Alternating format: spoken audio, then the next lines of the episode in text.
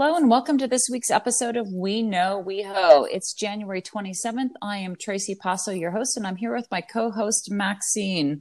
Well, we really want to start the the episode today as we were wrapping last week. The announcement, unfortunately, of the Standard Hotel came out, um, so we're we're not really behind. We just kind of um, didn't get it into our episode last week, but I really did want to start the episode this week with just an ode to the Standard Hotel. Um, I'm sure most of our listeners know by now uh, that the Standard Hotel, after 22 years of business on the Sunset Strip, uh, is uh, permanent, permanently closing its doors. I'm so sad to hear that. Yeah, it's uh, it's really unfortunate, and you know it's really hard to know if it's a COVID thing or you know if it was something um, with the lease. I'm sure it's a combination of the two. Really sad to see um, the standard go we wish uh, the team and everybody there well. Carl, the GM. I did see a note that Giorgio's they were going to continue that somewhere. That was um, I didn't really stay at the Standard Hotel Maxine or like eat there a lot, but I did frequent Giorgio's, and it was a really fun place to go um, to the kitchen and dance there. I've never been to Giorgio's. I've only seen it when it wasn't open but I've heard amazing things about it.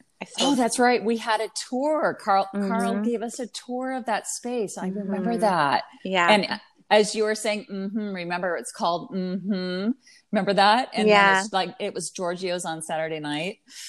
I think we were even looking at it as a spot to potentially hold my birthday, which is coming up around the corner. I think. I yes, think that's it's true. I think that's we did. We are like, oh, and DJs and past. I even had a menu yeah. at one point. Yeah. Uh, so I I don't know who the uh, uh, producer is of Giorgio's, but I did say see that that person mentioned that Giorgio's was going to continue. So that's a good thing. So Maxine, you'll be able to experience. It'll be somewhere else and boy, if you don't know what Giorgio's is, make sure when it reopens somewhere you get in there.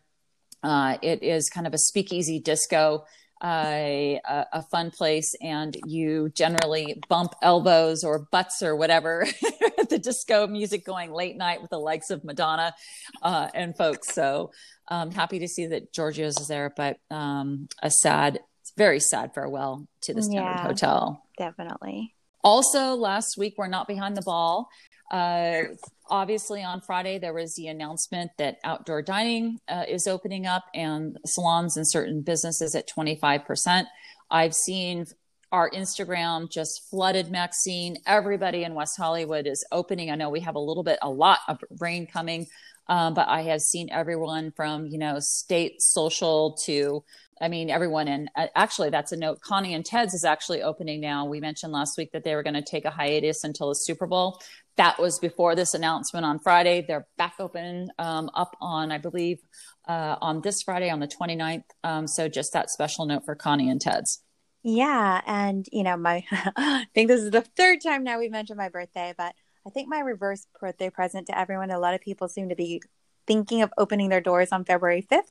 Um, so some shout outs to Tess, who we interviewed, Jordan, Olivetta, we talked to Nick, um, and the Den up on Sunset. Mm. All planning for a February 5 open, although, you know, some of the some of the mandates that are coming down from county health, I think, are still having some of our business trying to make sure that everything is compliant. So, um, you know, we're riding the wave. All right. Well, I have to ask my friend, my dear friend, and my wife, my wifey. it's February 5th is a Friday. It's your birthday. Mm. Should I be preparing to take you out? Or are you still going to stay at home and be a little conservative? I think I'm going to be a little conservative. But, okay. You know, yeah, probably.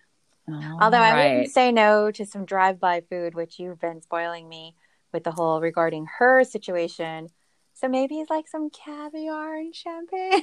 Just kidding. Well, absolutely for sure. Or as Lauren would say, duh. On that. Okay. Um, maybe some lobster mac and cheese. I don't know. We'll have to I know what your I know I know what some of your favorites are. So you'll yeah. just have to wait and see what shows up on the fifth. Yeah. yeah. Uh, well that'll let's just jump right into food and fashion um, on that. Probably it's, just, it's really just all about food this week. I don't know. We should cha- probably just changed the whole podcast, Maxine, to food. We know, Uh, we know, nom nom. That's it.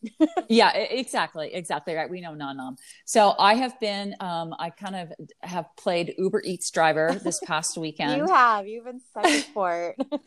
and we were just so inspired after last week's episode talking to lynn um, ta about this regarding her event and it was just so amazing we just went overboard and we filled out a profile we have like too many places to go to and uh, i cheated on everybody and i started on thursday when the event started and i ran over to thai town to jitlada for a barbecued pork rice special that looked I- insane. Was it good? It was like twelve dollars. It was insane.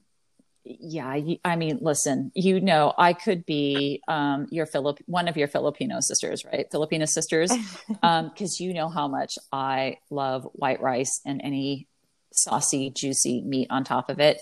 Yes it was delicious. I would be Mhm. willing to have it again. So we should try and get that in before uh, the 30th and it ends on january 30th so there is still time Okay. we'll put a link in there yeah. um, Saturday, there was some rain on Saturday. Uh, I opted for a bed pit- picnic, which is my favorite thing to do. when it rains. Belcampo added for the regarding her event this meatloaf sandwich from this woman, Molly Baz. And Molly is a former Bon Appetit test kitchen editor, and she now moved in LA.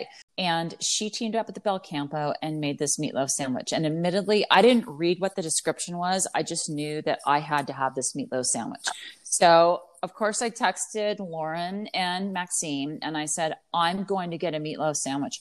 Who wants one from Belcampo? And like it was like, me, me. And I already knew I was going to pick up three anyways. Right. So I dropped off.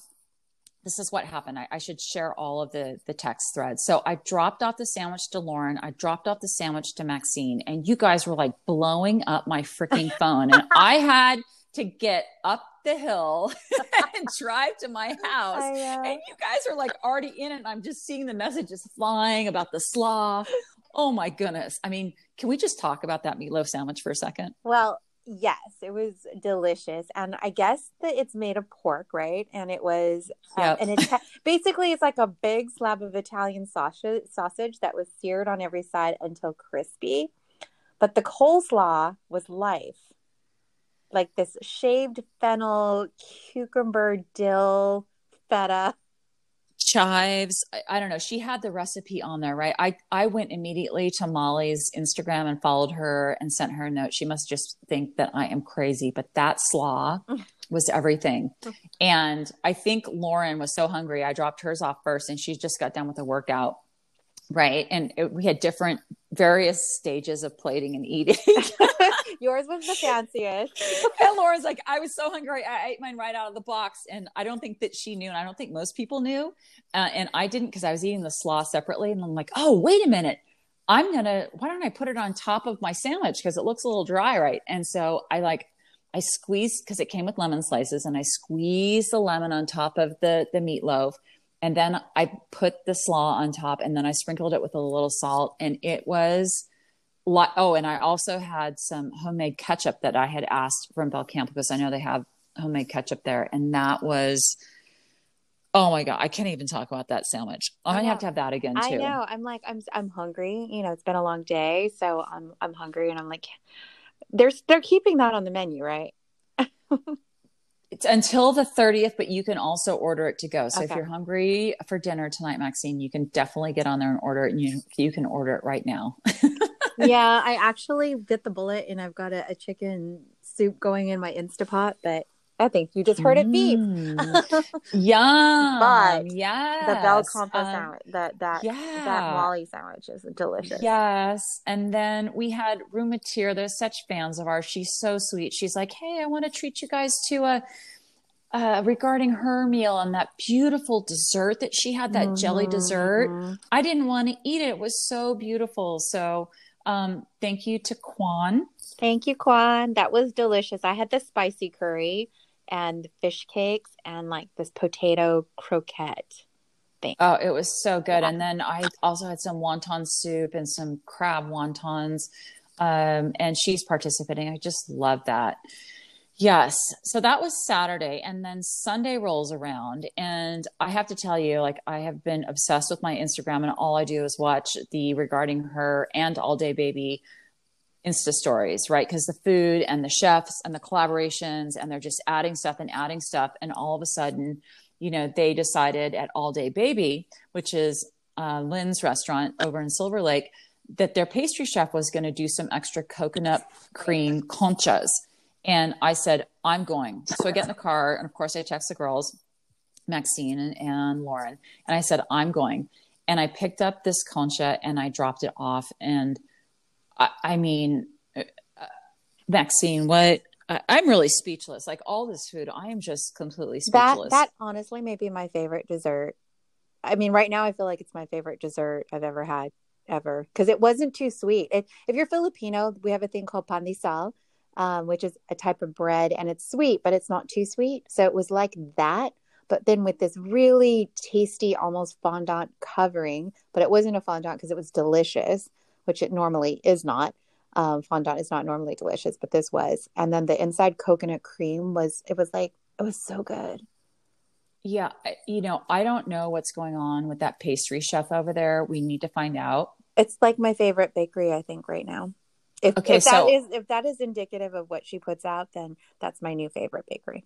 Right. And you remember Lynn said that she was going to do like biscuits and sell them at Lady and Larder on um, Tuesday at 10 a.m. Mm-hmm. Remember that? I think that was in the podcast um, that she mentioned. And I'm like, I am going. So I showed up on Tuesday morning. I cheated on you. I'm sorry. I went to Lady and the Larder, which is the cheese shop over in, it's like on Sawtell off of Venice. So I don't know, LA, Culver City, I don't know exact city. And I got there and there was a line outside on the sidewalk and it just made me so happy. And people were talking about what they were doing and where they'd eaten and everything. And Maxine, I have to tell you, that biscuit and that butter, I mean, I haven't had butter, real butter like that in a really, really, really long time. There's this this place, and I can't remember the name. It was in New York, and oh my gosh. Anyway, it is absolutely worth getting in your car and driving over to Silver Lake to All Day Baby to experience not only the food in Lynn's kitchen, but also that pastry chef. And Maxine, I have to tell you, because you know I've been driving all around picking up food, that Silver Lake is closer than Santa Monica. okay, okay. Uh, uh, that might be the quote. Was... That might be the quote of the episode. yeah, and I was standing in line yesterday waiting for biscuit over at Lady in the Larder. I'm getting all my restaurant names mixed up. And uh, I was talking to this girl, and she lived in Santa Monica. She was in front of me in line, and she had actually gone over to All Day Baby, and she told me about their chicken sandwich on a biscuit. And I'm like, oh my gosh, I have to go. So that's that menu is there all of the time. Um, so all day baby, a WeHo adjacent Silver Lake.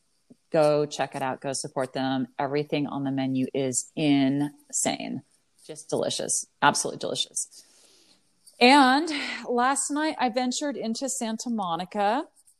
I went down to Socalo because they had a Taco Tuesday special uh, at Socalo, and Kim Prince from Hotville Chicken teamed up with Socalo team Susan Feniger and Maxine. We know Susan Feniger; she's just fabulous. She's um, of the LGBTQ plus community. She does a lot of work over at the center. She created that fabulous culinary arts program there, um, and her partner there at Socalo is Mary Sue Milliken, who's one of the founders of the LA chapter Regarding Her.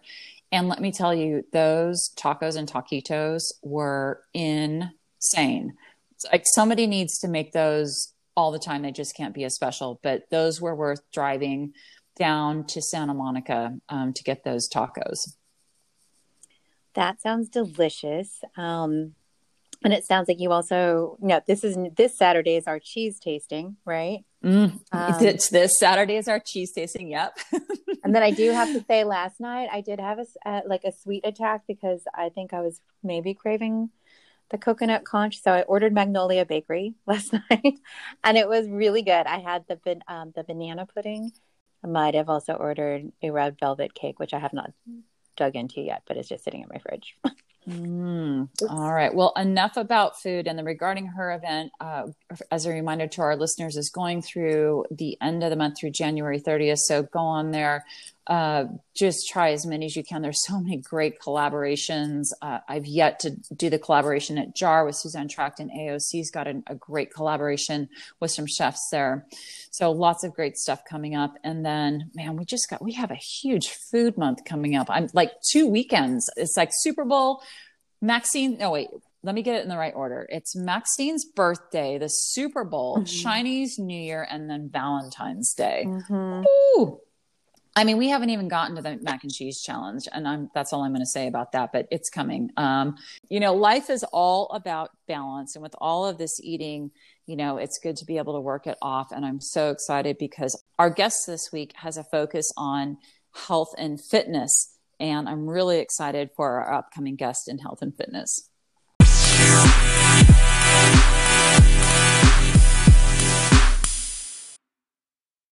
This week in our health and wellness segment, we are so lucky. We have our very special guest this week is Janet Fitzgerald. Janet Fitzgerald is one of the most successful and well known spiritual fitness gurus in the industry. Her extensive study of spiritual psychology and self help concepts, combined with a background in dance, fitness, and nutrition, makes Janet one of the leading fitness professionals on both coasts. Janet is no stranger to West Hollywood as she was smack dab in the middle of workout mecca during the initial wave of the fitness boom, where she was training and sweating next to the likes of her fitness pals Bob Harper and Gunnar Peterson and gaining popularity as one of the hottest spin instructors with sold out classes at Todd Tramp's. She founded Body and Soul Workout in 1997, the first Zen inspired spinning yoga and private training studio located right here in West Hollywood above the Ramada.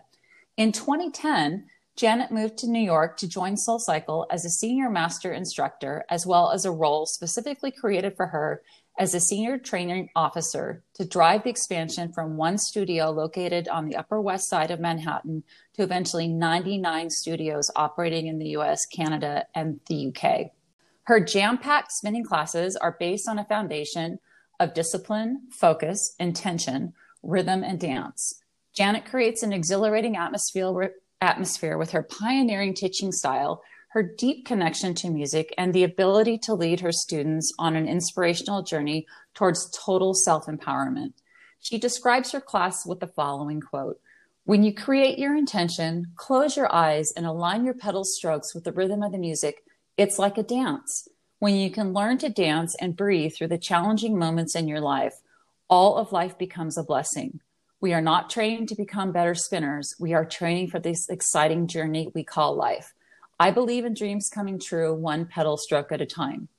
Janet was featured in Vogue's exclusive article, The Next Establishment of Women to Watch, and has been highlighted in Self, People, W, Allure, Women's Sports and Fitness, Angeleno, and LA Magazine. Welcome to We Know WeHo, Janet Fitzgerald. Thank you. What an introduction. It's so exciting to have you um, join us here today. You know, I don't think many people really know the deep fitness history here in West Hollywood, especially with the recent proliferation of studio fitness concepts from New York that have landed here, like Rumble and Dog Pound, Army, and Soul Cycle. And I was reminded of that when you said in your class um, in Century City a few weeks ago um, here in LA is where it all began. Um, so, Janet, let's start there. And if you could just share with our listeners out there what was going on here in West Hollywood back in this fitness boom and how you got involved and launched your fitness career. Oh my gosh, what a story. Um, gosh, what was his name? Uh, where Bob Harper taught over there? Was it Henry? I believe it was Henry and Karen. Oh my gosh, I can't even remember right now. I can't. You're, you're taking me way back, but I, okay. I, I, will tell you that um, I remember I was living in Palm Springs at the time, and I was teaching fitness out there, and um, it was a rare treat that I would get to come in and take Bob Harper's step class, and he was so wild, and his choreography was unbelievable. And um, I, because I had grown up in the dance world, had the ability to just take a class, download the choreography, and then I would run back to Palm Springs and teach it as if it were mine. And I, I told Bob that story for years and it tickles him to think that, that think that he helped me out. Um, anyway, studio fitness was everything back then. It was not about gyms. It was about individual superstars at different studios, um, creating a feeling, you know, and it was a feeling of community and unity and sweat and dance and empowerment. And people showed up less for a facility and more for a personality. Um, and so that's really where it all started. And once I moved to back to Los Angeles to uh, nurture my acting career, I was really, really bored with fitness. I mean, I had done it, right? I'd done high impact and low impact and um, step and dance and I mean, everything, you name it, we taught it. And I was just like, I just can't do another grapevine. I don't know what to tell you, but I just can't do it. And um, I I quit smoking. I put on quite a bit of weight, and I took to the couch with depression. And a friend of mine said, "I really want you to come to spin class with me. I, I think you're going to like it." And I said, "I can tell you, I won't." I took a class. I, I took a class, and I hated it and um, i really i'm not going to join you in that and um, a couple weeks went by and my situation got worse and she said you know you really have nothing to lose at this point so why don't you join us just for one class and so i went and i took the class and i was correct it was horrible and and but i sat in there and i put my head down and i cried at one point because i realized that it had the capability of self empowerment. It had it held something that felt like dance. It had something in there that I knew could be healing if it were taught the right way and if the music was right and all of that stuff. So it's kind of a um, a long story, but I do remember going back to that teacher's class with a cassette tape in hand, asking her to play my music. Now, can you imagine if someone ever showed up asking me to do that? What would happen? But um, anyway, she did. She used it. And the class was marginally better, but she didn't do the right thing to the music. So I thought to myself, you know, I really think I, I could take a, a shot at this. Um, a much, much longer story, shorter, is that I was taking classes and I believed I was paying about $10 a ride at the time. But the person who I was with at the time said, you cannot afford to be taking these classes. Um, you owe me money. You owe me back rent, and um, you just you just can't afford to do that. So I called a mentor of mine. I got on the phone with him, and I said, I was crying, and I said, I don't know what to do. I found this thing that I know can change lives, and I have to do it. I have to do it for my heart and my soul. I know it's going to help me and save my life in, in such an incredible way. And he said, Go get an envelope. And he said, Do you have any money? And I said, I don't know. I think I got $2 in my purse. And he goes, Great. Put $1 in the envelope. And right on the outside of the envelope, spinning, Janet Fitzgerald, I guarantee you, you will always have enough money to spin. I put the dollar in there. I got off the phone and cried, went to bed. And the next morning, I woke up and I said, well, I don't know why in the world I haven't thought about this, but let me just go to the owner. And I went to the owner and I said, Hey, listen, I see that you've got two slots open at 7 a.m. I believe it was on a Tuesday and Thursday. I said, What about I teach those for you and we'll just trade? You don't even have to pay me. Just let me take as many classes as I want. And he basically said, Okay, crazy lady. Um, and that's that's when I started teaching. Now, how did you get? So you were over the hill, yeah. and um, maybe some of our listeners know, maybe they don't. It kind of depends on on uh, a lot of things. Um, but there used to be a fabulous, huge gym on the corner of Melrose on La Cienega.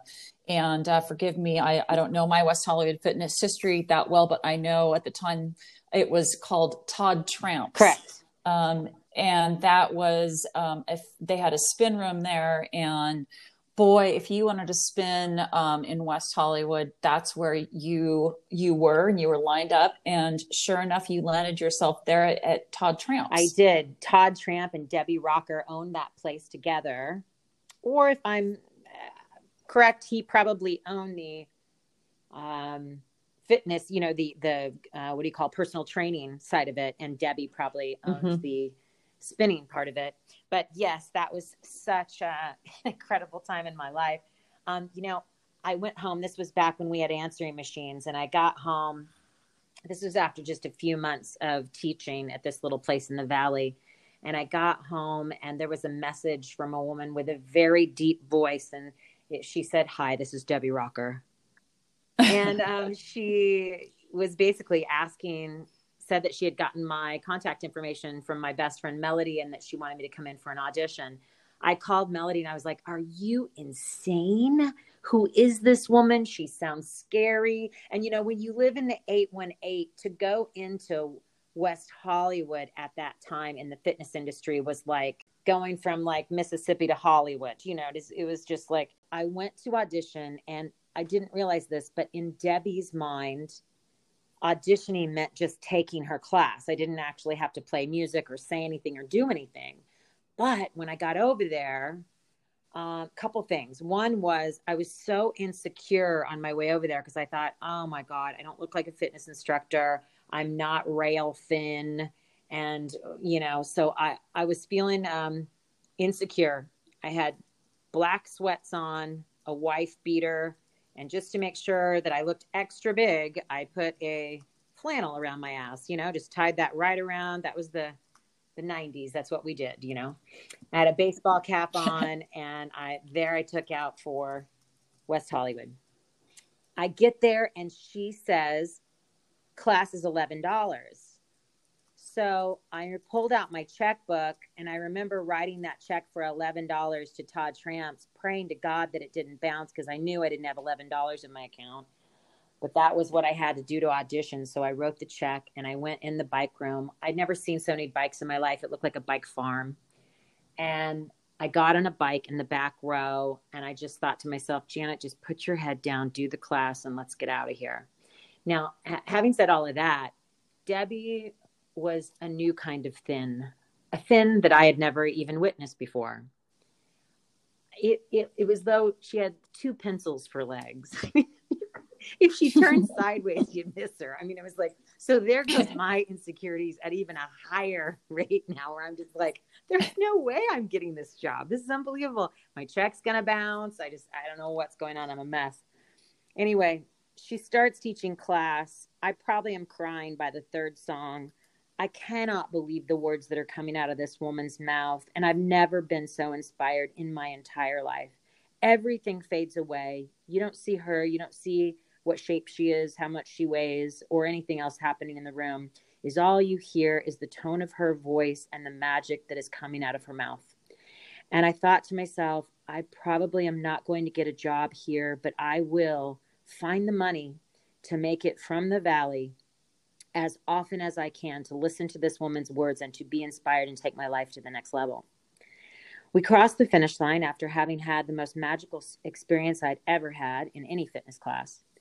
And I went to the back to talk to her. Unbeknownst to me, there was a long, long, long wait list of major fitness professionals that had been waiting to get on her schedule for years. I don't I don't know this piece of information and thank God because that would have just been one more reason not to show up. She looks at me and I and I of course I'm I'm telling her how much I love her class, but I don't really think she's listening to too much of that. Or maybe she's heard it a lot. I don't know. And um, she said, How about Tuesday and Thursday night at 7:30 p.m.? Can you start this week? And my jaw dropped and you know i would have taught at two in the morning if that's what she was offering. So um, i said yes and i got the job that day. That was the the beginning of everything really. So jim barcena's giving up those time slots. There's there's already about 25 people in them. And you know we were getting paid by the person at the time. We got no base rate So um, I think I was getting three bucks ahead. She goes, or you can have 8.15 in the morning, but you should know that never in the history of the studio has anyone ever been able to build 8.15 in the morning. And I said, I'll take it. And, and that was just because I believed in energy and I believed that my energy would be better at that time. And I knew the power of uh, the law of attraction. And so I said, I'll take it. And she goes, I don't understand. And I said, Well, you will. And so I took it and my first class i did have i believe i had two students so i made six dollars which did, which did not cover my gas from burbank. But it was the beginning of everything because um, i built that time slot and weekend time slots until they were you know completely sold out with wait lists and you just couldn't get into those classes. People were bribing each other to get into them paying each other off to get into them. Uh, and I had built something that um, that studio really had never seen before, except for um, Andrea Lewent and Debbie Rocker. And then I, I opened Body and Soul not not long after that. That was my next question for you. So here you are, um, come over from Burbank, landing yourself in the middle middle of West Hollywood with all of the um, the hot shot spinning instructors at the time that are teaching at Todd Tramps. Uh, you built this amazing career um, and you yourself became one of the hottest and most sought after spin instructors there at Todd Tramps, then you decided to open Body and Soul. Let's talk about Body and Soul. Um, it, it was it's it was such a beautiful studio, Janet. You know what inspired you to create the space and and share with us the concept behind it. Well, I really can't take credit for that, but uh, I can honestly I can I can take credit for the product of it, but how it came to be was Richard Nanula, who at the time was the CFO of Disney and handpicked by Michael Eisner, and his wife, Tracy Nanula, took my class, and they were diehard fans.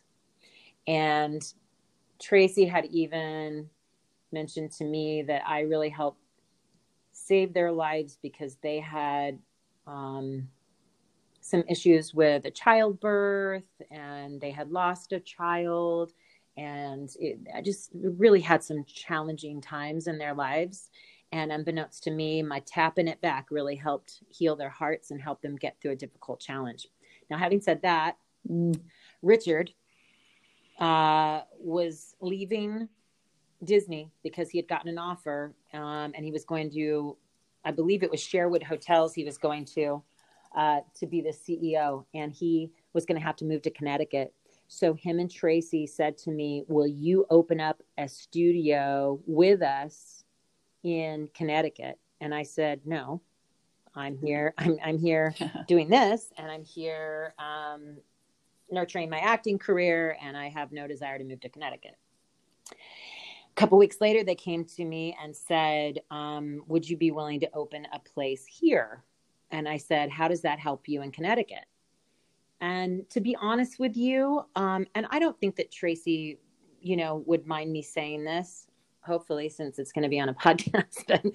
uh, I think that it was really about Richard feeling responsible for having uprooted his family um, and also tracy had never really had sort of like something that she could call her own that she was uh, passionate about and invested in. So i think it was i think it was for tracy and i think richard loved my class as well. So there was a lot of elements about that. But regardless we all got into it together and decided that we were going to make it happen. And tevia selly at the time was my girlfriend and they kind of looked at her at the time because she didn't teach back then. We looked at her as like the the the finance or the business person and me the talent person and they felt like that combination with their assistance and money of course complete financial backing we could create something really cool um, and then they brought in Dodd Mitchell, who at the time, you have to remember in the late 90s, it was very, very popular for every restaurant and every hotel to look like a sushi bar. Uh, I remember. that was just the deal. It was the trend. Um, so, nevertheless, that's who we hired to design the whole thing. And it also looked like a sushi bar. It was a very beautiful high end sushi bar, but um, we had bamboo in the ceilings and water fountains in the hallway and stone down the you know hallway and up the walls in the showers and Buddhas and orchids and candles. And it really was the first. And I have to say that part I will take credit for because I had a vision that there'd be beautiful music piping through the whole place that gave you that very Zen feeling um, that there was very beautiful, aesthetically pleasing things in the training, in the private training room. There was always cut up, you know, lemons and uh, cucumber water and towels. And it was supposed to be a high end luxury type thing. Um, because Todd Tramps, and uh, this is not putting Todd Tramps down at all because I actually loved it, was more of a grit, down and dirty, you know, kind of a thing where you just go there and the best of the best worked out of there. And it was just about working out. And i was like oh let's create something cool that maybe the fitness industry hasn't seen yet. So we had a beautiful dance and yoga room a gorgeous state of the art training room and we had a, a spin room which was like the most unbelievable backlit mirrors and um, japanese grass in the windows. I mean we really spared no detail um, with that studio and teak on the ceilings and raw teak. And it was it was really really um, it was really beautiful. In hindsight i would never spend that much money on a build out again. It really got us into trouble. Um, but i don't know. What do you know when you're 31 or whatever i was you know 31 32 yeah. Well you're you're taking me back because I remember one reading about you and Body and Soul um, when I was living in San Francisco, and I remember the first time I stepped foot in Body and Soul, and I was just absolutely blown away. It was beautiful, and um, you know, over the years, that space has still remained a, spit, uh, a fitness space above the Ramada, and I can tell you that through all the iterations I've gone through, just to kind of one see what was there in the space um, and you know it was just so beautiful and uh, you know i think the the latest iteration um, i think was the hardest um, when everything was covered up and finally um, all those beautiful elements were were covered up but it was just a gorgeous space Thank gorgeous, you. gorgeous. Yeah, it was. You know, yes. What was great about it was, is it was really thought of as super, super successful. We had a lot of celebrities come through there who felt comfortable and they felt private. Mm-hmm. Um, we protected them. We went to great lengths to protect them. And um, people thought of, of Body and Soul as a real success. And the truth is, if you want to define real success on how many lives we changed, and that is correct, but it was never a financial success. I myself got out of the business end at about five years in with with some bad blood, mm-hmm. to be mm-hmm. honest, and um, because they were very disappointed that I did that. Um, and then I literally taught there until the day it closed, which was about ten years in. Yeah. Now the fun part of that story is is mm-hmm. that I mm-hmm. did go back to that tiny square at Todd Tramps, and I believe it was called something different by the time I got over there. Oh yeah, it was called Train, right? Because Mylene was running it. And I'll tell yep. you what, when I got in that stinky horrible space it it felt like home and it it filled me and every cell that i had again and it sparked something inside me again and my classes started built again. I have a special special relationship with that lot of land that i will never forget. Really cool that that came full circle. Um, i want to go back to the statement you just um, made about you know it was about really not the finances but about how many lives you saved um, you know, and many of your fitness contemporaries would agree, and I have heard them say that you, Janet, were the OG spiritual fitness instructor. Um, and I heard you say in class a few weeks ago um, that you were in a yoga class and heard them say, set your intention, and you decided to try that in a spin class. You've been quoted numerous times in the press um, saying that students are so moved by her words that they actually weep. And you shared with us um, early on in our conversation that you were so moved as well. So, Janice, tell us about you and your class and um, the magic that happens in there. Um, I don't know why it happens or how it happens. I just know what I have to do to prepare so that hopefully it happens. I guess the maybe the why is is that I've had a lot of life and if it ever gets written one day, it'll be a jaw dropper. I always feel like, well, I guess I could cry just thinking about it now, but I feel honestly, I feel like a walking miracle um, that me and my brothers even survived what we survived. And the truth is, is that I went on after I even got out from under parental uh, guidance. I went on to build something equally as painful for myself. so I fell many times and I made a lot of mistakes. And I think it made me a warrior. And because I have felt almost everything and healed from almost everything, I think people can hear truth in my voice. So it never sounds like a bunch of canned bullshit where I'm telling you to like follow your heart. Like it's it's not about that. It's just a really honest conversation about who we are, where we're going, and, and how to get to that place in our hearts that are going to make us feel good. I get up and I pray and I meditate and I ask for angels and guides to help me co create a playlist that will be healing, uplifting, motivating, inspiring, rejuvenating for myself and everyone that come to participate.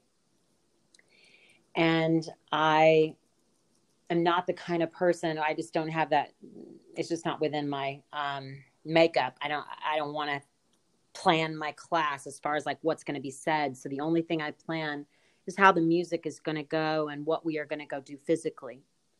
So it's kind of like if you build it, it will come. So if I just get up and I pray and I do the playlist and I show up with good intentions and I talk to the people about what we're doing, generally a spiritual channel will open and words will be said that everyone can benefit from.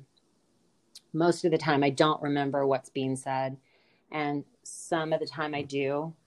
And it's not perfect, but I know that it helps heal a lot of people. Um, and so I continue to do it because I have never found anything so profoundly powerful in my life. I have walked on fire, I've sat in sweat lodges. I drank ayahuasca in Peru with you, Tracy Passo. Oh, spoiler I, for our I listeners. Have done, I have done it all, and I cannot find um, in any of those things the feeling that we get on the bike with the music in a particular order to evoke um, these emotions, the emotions from everything from like, I can do this to uh, new ideas flooding to you, uh, new book ideas, new communication ideas, new healing ideas that come to people, feelings of awakening, feelings of I remember who I am now, feelings of I can forget some of my other stuff now. I mean, the, the broad spectrum spectrum of healing that can take place in class is immeasurable and it's um, i've never seen or felt anything like it. Now what the pandemic showed me was is i mean i knew this. I, I knew this. I really did. But the pandemic shoved this in my face. And that is is teaching not teaching is not an option for me it is a mm-hmm. channel that gets opened and expressed and if it doesn't uh, i think that because of what i've been through in life um, it's not good for me so it's why i simply just picked up and moved from new york to california because i, I, I was like oh if i'm going to be able to teach out, outdoors all year round i better get myself in a climate that I can do so. So it was either going to be Miami or Los Angeles, and since Los Angeles is is essentially home because I spent most of my life here, then that was the mm-hmm. easy the easy choice to make. Well, you jumped ahead a little bit um, on the order of questions. Um, I'm yeah. going to take you back a little bit um, because you, I, I think people that take your class and and line up and that are fortunate enough to get in absolutely agree, hands down. I mean, you are the master of the spiritual journey on a bike. I can attest to that. I know so many people, um, and that it, it's so unique to what anyone teaches. And, um, you know, so many of us have sat in the classes that now your phrases have become very commonplace. And I've seen instructors sit outside your class and write down what you say verbatim and things like, I will never forget when I when I was in class and I first heard you say, you know, put your dreams on your handlebars and sprint towards it as we're sprinting towards the finish line. And as the sweat drops onto the floor, let it release everything that doesn't serve you. Um, and the big one, you live your life like you ride your bike. Um, and you know, that that is really what that what your class and what what it encompasses.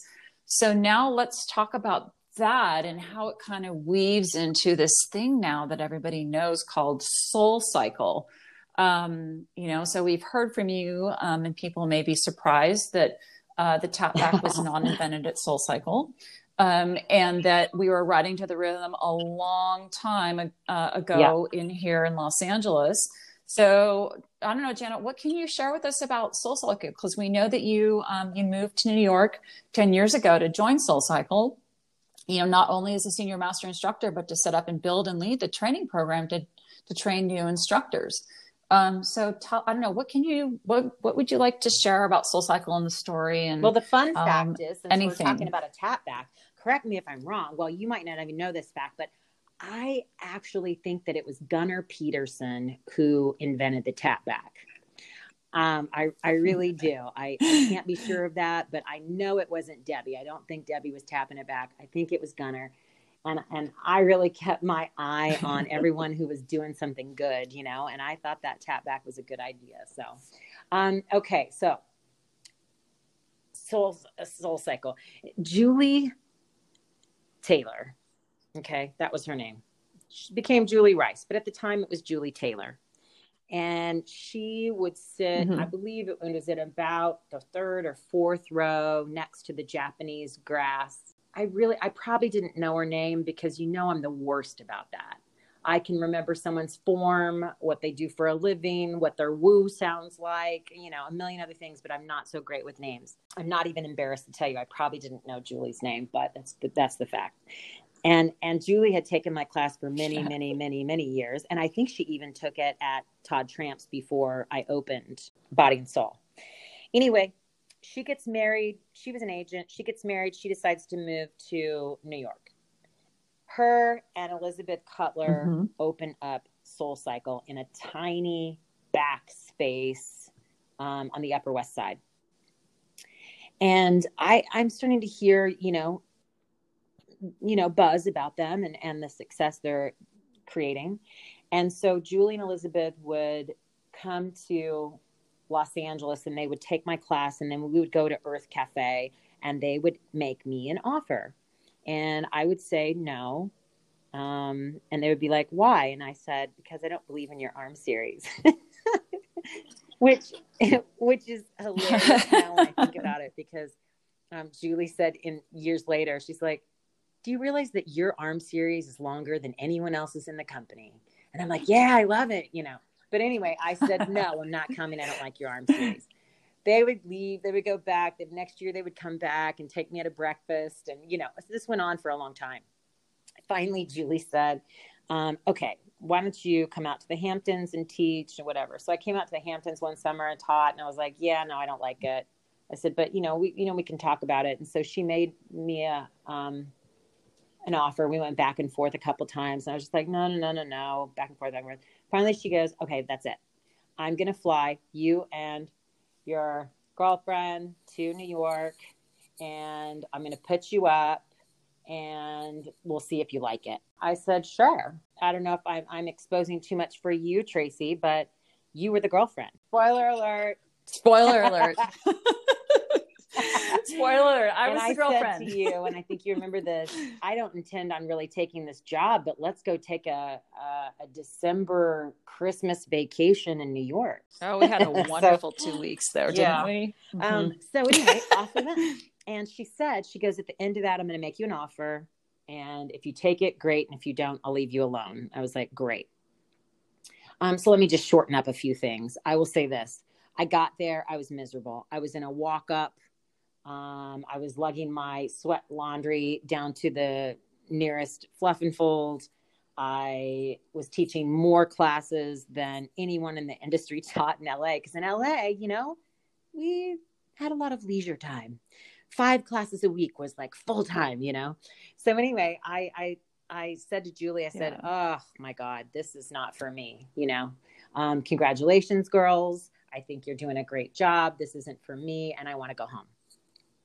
And she said, "Oh, okay. Well, I know that you train people, you work with instructors. If you're if this is too much for you, let's back off half your schedule, and the other time I'll just pay um, you to work with instructors." And I was like, "Okay, great, fine." So she gave me a handful of instructors to teach. We started getting positive feedback on their classes within 48 hours, but like majorly. I realized by working with specifically one instructor, Claire Veronica Walsh, I realized that working with this young girl and teaching her how to put the playlist together was like giving someone the lottery numbers. She lit up like a light bulb. And so she mm-hmm. handed me the, the computer and I go, What are these 21 songs? And she goes, Oh, well, you know, some teacher told me to pick 10 of my favorite songs and then choose an alternate in case they don't work and this and that. And then I'm like, No, never doing that. No, that's not what's happening. Here's what's happening. I taught her how to do it. And I said, go use that tonight in your class. Come back and let me know how that feels. She comes back and she goes, You have got to be kidding me. She goes, They're practically screaming my name at the finish line. And I was like, You're you're welcome. so I I really taught her that technique. And she was very young, eh, but she was uh, an old soul. At the at the end of it, she goes, I want to come. She was she was an actress, and she goes, Can I come back to LA with you? And I said, sure, you know, um, why don't you come back? I'll get you a job teaching where I teach. And I said, I'm going to open a new studio because, um, you know, we've raised a half a million dollars and we're gonna, we're going to open this new, new studio called Recycle where the bikes uh, generate energy. And it's going to be this whole eco chic, um, high end fitness and you know you can work for me when we open or if soul cycle has made their way to los angeles by then you can work for them. I said but yeah you can come with me. She goes great. She goes in to talk to julie rice. Now having said this julie rice it, everybody knows this about julie rice. She does not take no for an answer and not in a mean way. She just doesn't understand the word no. She will make sure she gets what she wants. I go into the office and um, i think Claire had already gone in for her meeting. So so Claire went in and said, "Hey, listen, I'm going to go back to LA with Janet. Um, and then, you know, when Soul Cycle opens there, you know, then we can talk about me working for you guys, whatever." She goes, "But I'm going to go back with Janet because I just really want to work with her." And she goes, she goes, "The only way that I would stay in in New York is if you get Janet to stay and I can work with her." I didn't know she had that meeting. So now I go in for my meeting with Julie and I say, So I'm heading back to LA. And I said, Really, the only way that you could ever get me to stay is by making half of my salary as your training department, you know, as your top trainer. And uh, I could work with people like Claire. So Julie said to both of us, Done and done. And Julie, you know, gave me a little bit of a, a, a salary for this training program. But but the truth is, is she's and she used to say this in training groups all the time. I brought Janet here because I couldn't find her voice in New York. The truth was that Julie only hmm. hired me so that she could take my class. Period. End of story. That that was the only reason she brought me to New York. So I began a training group, I mean a training program for them. And it wasn't long after I had held auditions and then I started working with the kids and I would take them to my, you know, our house and we would feed them and I would do yoga with them and I would spend endless hours with them sitting on the floor talking about music and life and spirituality and and all of the good stuff and creativity and you know sparks of passion and metaphysics and all the things and I finally went to Julie and I said, "Listen, I got a group ready." And I said, um, I said, but I'm going to need a community ride. And she's like, what is that? And I said, I, I need to be able to see these kids teach to real people off the street, but I don't want to charge those, those poor people because it, I, I don't know if they can actually do it or not. It could be crap. And I said, I said, but it's going to look good uh, for you because it's going to be a give back, you know, so that you get to give back to the community because this is expensive and, and you get to, and then I get to see if these kids can actually do this or not. It's a win-win. She said, okay, great. Community ride it is. So we started throwing community rides and, and that would be how the trainees would pass or not pass. Right. And we started getting them on the schedule and sure enough, started producing superstars, like incredible superstars, like people who had never taught fitness before in their entire lives, just turning rooms upside down. People were so excited, and it the it just began to blow up to the tune of like they called me in a year after that and doubled my salary.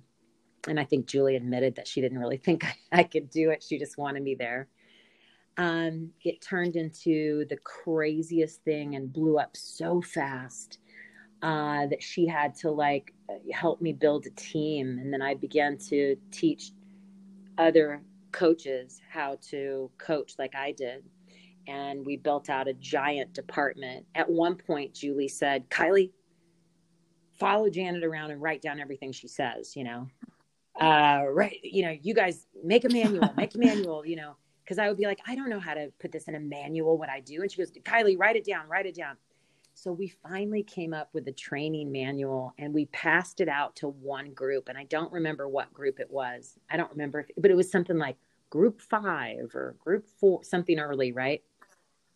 Er, early group. And then Julie, early, early group, yeah. Calls me into the office and she said, Did you pass out those, you know, training, you know, and I said, I said the materials, and I said, yeah, and she goes, gather them all back, and I go, what? And she goes, gather it all back. She goes, I don't want any, I don't want any information out there about how we do this. I don't want any. She was so paranoid about us giving away the keys to the kingdom, and I said, Julie, trust me. I said, you could give this manual out across the world, and people will still not be able to to actually do it. There will be very few and far between that can actually access this the pure magic of what we're doing here. And I said, but if you want me to take those manuals back, I will. And we did. And not another manual or worksheet was ever handed out after that.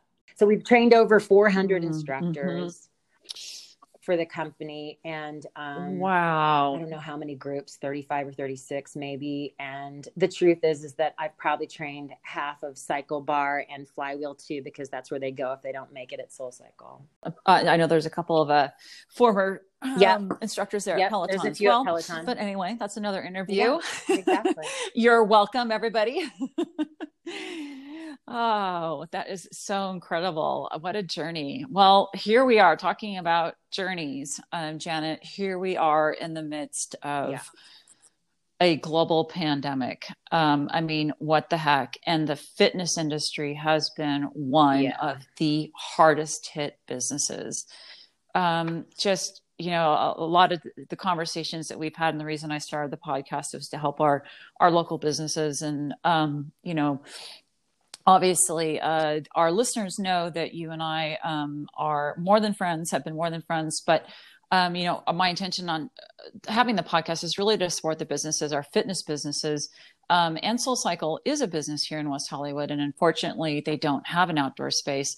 But um, you know, we talk to our local business on, uh, owners and just you know talk to us about the impact of the pandemic and you know how the pivot is going for you there at Soul Cycle, and you know whatever you can share with us. Um, you know, I'm sure our listeners would love would love to hear because we don't have a lot of outdoor fitness options uh, yeah, available to us um, uh, here wow, in West Hollywood. I mean, it really broke my heart. You know, the two times that it, the fitness industry broke my heart in two was the one that the day that Julie Rice decided to leave the building.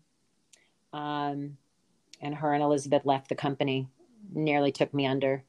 And then when Soul Cycle shut down, and then we were not able to do what we've always done, was truly, truly heartbreaking and i don't really relate to i didn't relate to then going online and maybe you know teaching a side to side with a with a grapevine in my living room to try to capture, you know, my riders and help them. It just was like I was in survival mode.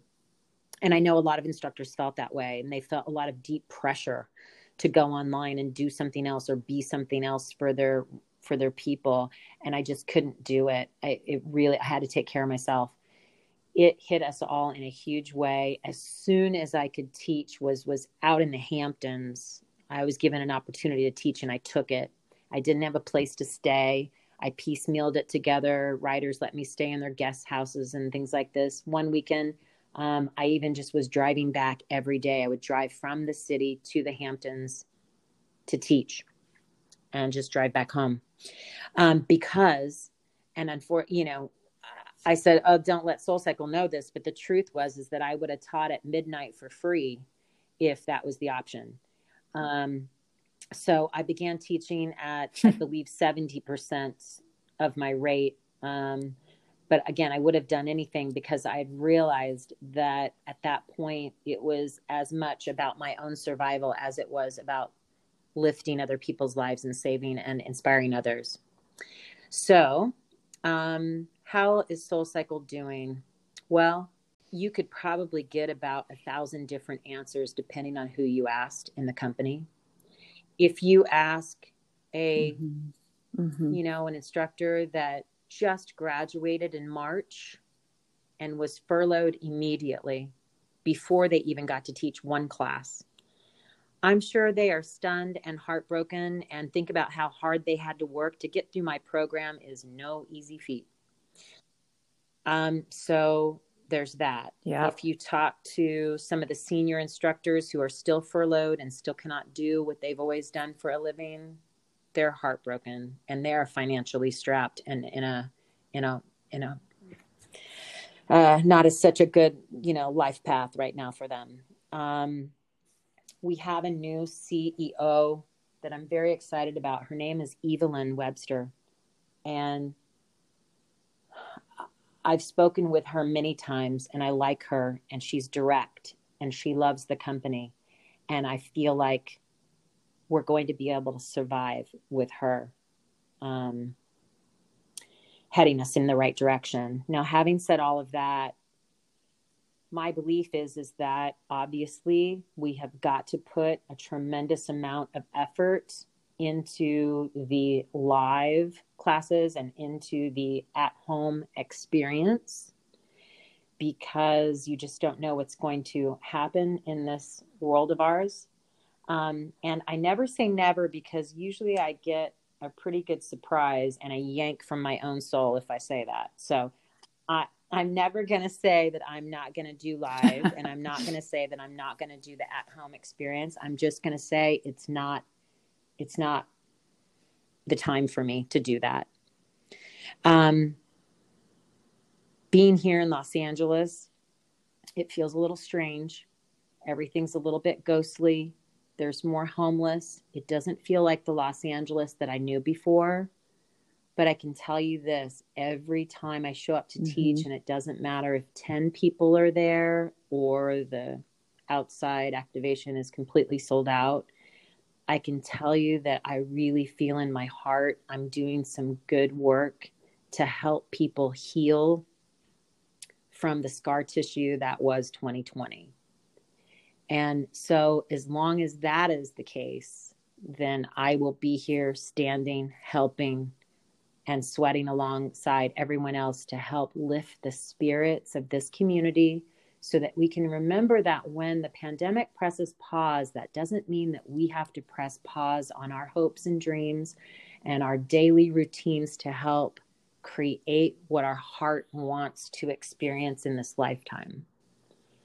And so maybe now, yes, we still sprint for dreams and goals, but we also sprint for people who might need a lot of healing prayers at this time. We sprint and remember and honor those of us who have experienced loss in 2020. And we sprint for healing to take place. And I believe that I'm here at this time for a reason to help rebuild hope and inspiration and love and connectivity and community so that we don't feel so like you know the fitness industry can be very competitive and it can be like i need to feel my class. I need to do this for me. And um, i would love to switch that up a little bit. I would love to get community back and take each other's classes and lift each other up and and support everyone in the community to rise and shine um, and help um, inspire this city so that's what I'll be doing here. Now, as far as the company goes and the, the growth of the company, all of that, that's going to be up to Evelyn. And I will do whatever I absolutely can to. My first priority, to be honest with you, even though I know, because um, I talked to Marvin, Marvin Foster Jr. about this, and that is, is that we do have to recruit, audition, and bring in new talent soon. But before that ever happens, I want to make sure there is no stone unturned as far as bringing back every person that was furloughed, every person that has been sitting cold for a very long time, and give them the tools and the inspiration and the training and the rejuging uh, of their class and really give them 100% of my support to get everyone back on track. Now, once that's happened, once everyone in the company who wants to work for the company is working for the company, then we can go on and and, and build new talent. But I just want to make sure that we've helped everyone heal on every level that they can before we do that. Other than Soul Cycle, Janet, now that you're back in Los Angeles, is there anything else you're working on? Um, well, um, we have a podcast, Witch and Famous, but I'm also now working on a spiritual transformation show um, that we would like to pitch to network here in Los Angeles. Not sure actually if it's going to be continued to be called Witch and Famous, but spiritual transformation show is probably my best description of that. Oh, that you know what? I'm so glad that you brought that up because now that you mention that, I realize I did not add that in your bio, Witch and Famous. So we'll go ahead and put a link to that. Amazing. Thank you. Yeah. Well, Janet, we're coming to the end of our conversation here, and you're certainly no stranger to West Hollywood. Do you have any favorite places to eat, shop, or play in West Hollywood? Oh, my goodness. Wow. I mean, right now, with everything kind of like shut down, I will say that my fun go to has been the Remedy Place. It's on Sunset Boulevard. I love it because it is so soothing and calm and they have all of these other different kinds of um, healing modalities like cryo and infrared sauna and people that can work on your body and uh, it's it's basically like a healing center slash spa it's saving my life right now so I love mm, it. Well, I'm so glad you mentioned that. Um, I know it well. I've toured it, but admittedly, I've not had any sessions in there as of yet. Um, and I have to tell you, the first time I walked in there, I'm like, oh my God, this is like body and soul, but just kind of a different version, you know, of the services and businesses. Yeah, it felt, it really felt like that. I, I, I know what you're talking about. That brings us to the end of our interview today. Thank you so much for joining us as our guest this week, Janet. Um, we'll be sure to put the links to your classes and to the podcast in our show notes for our listeners. But thank you for your time and thank you so much for joining us today. Oh, thanks for having me. I enjoyed every second. All right. Well, we'll see you in class on the bike. Okay. Bye. Okay. Bye. That brings us to our last segment, our neighborhood segment. As you can tell with the conversation with Janet, boy, it takes a lot for a fitness business, you know, when we're not sure what's going to happen with Soul Cycle because Soul Cycle and Equinox and Rumble and Yoga Works, you know, they're still remain closed, even though there's this new opening order happening as of Friday, but it's for outdoor fitness. And, you know, Maxine, when I look at it, there's so many fitness closures that have happened.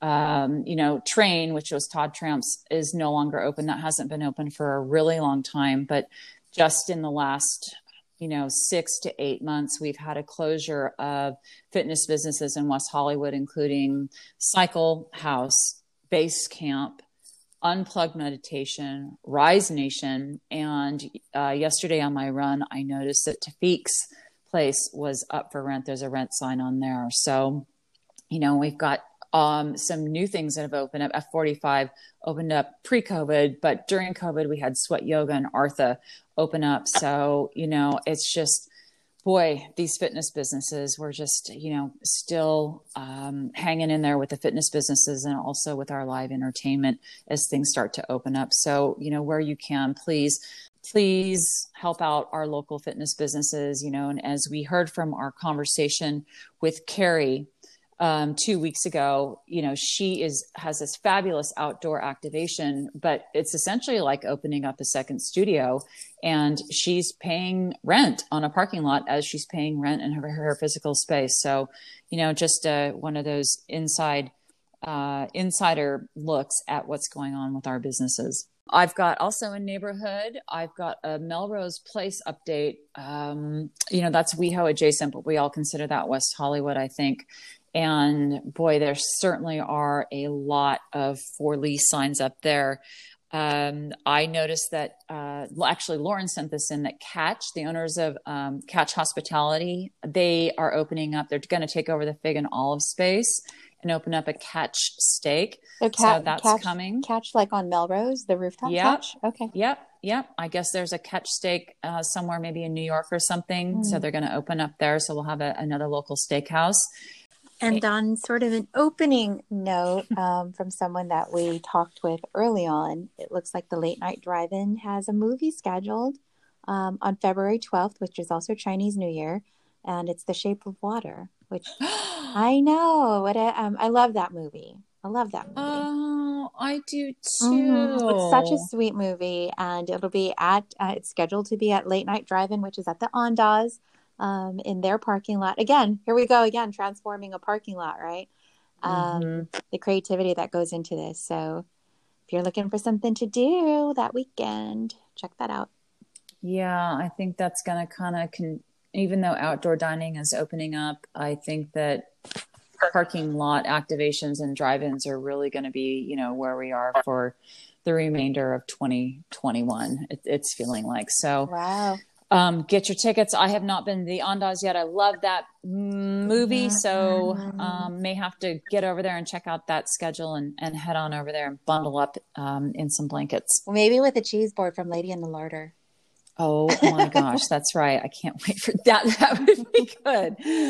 Oh boy. All right. Well, that brings us to the end of our show this week. Thank you all for listening. Make sure that you are following us on Instagram, following our star stories daily that uh, Miss Lauren is cultivating. We're also on newly on Twitter at we weho. We've got a lot of great things coming up in the next couple of weeks. Uh, be sure to rate us and leave a comment if you follow us in podcasts. It really does help. And from West Hollywood, that's a wrap. Bye, everybody. Thank you.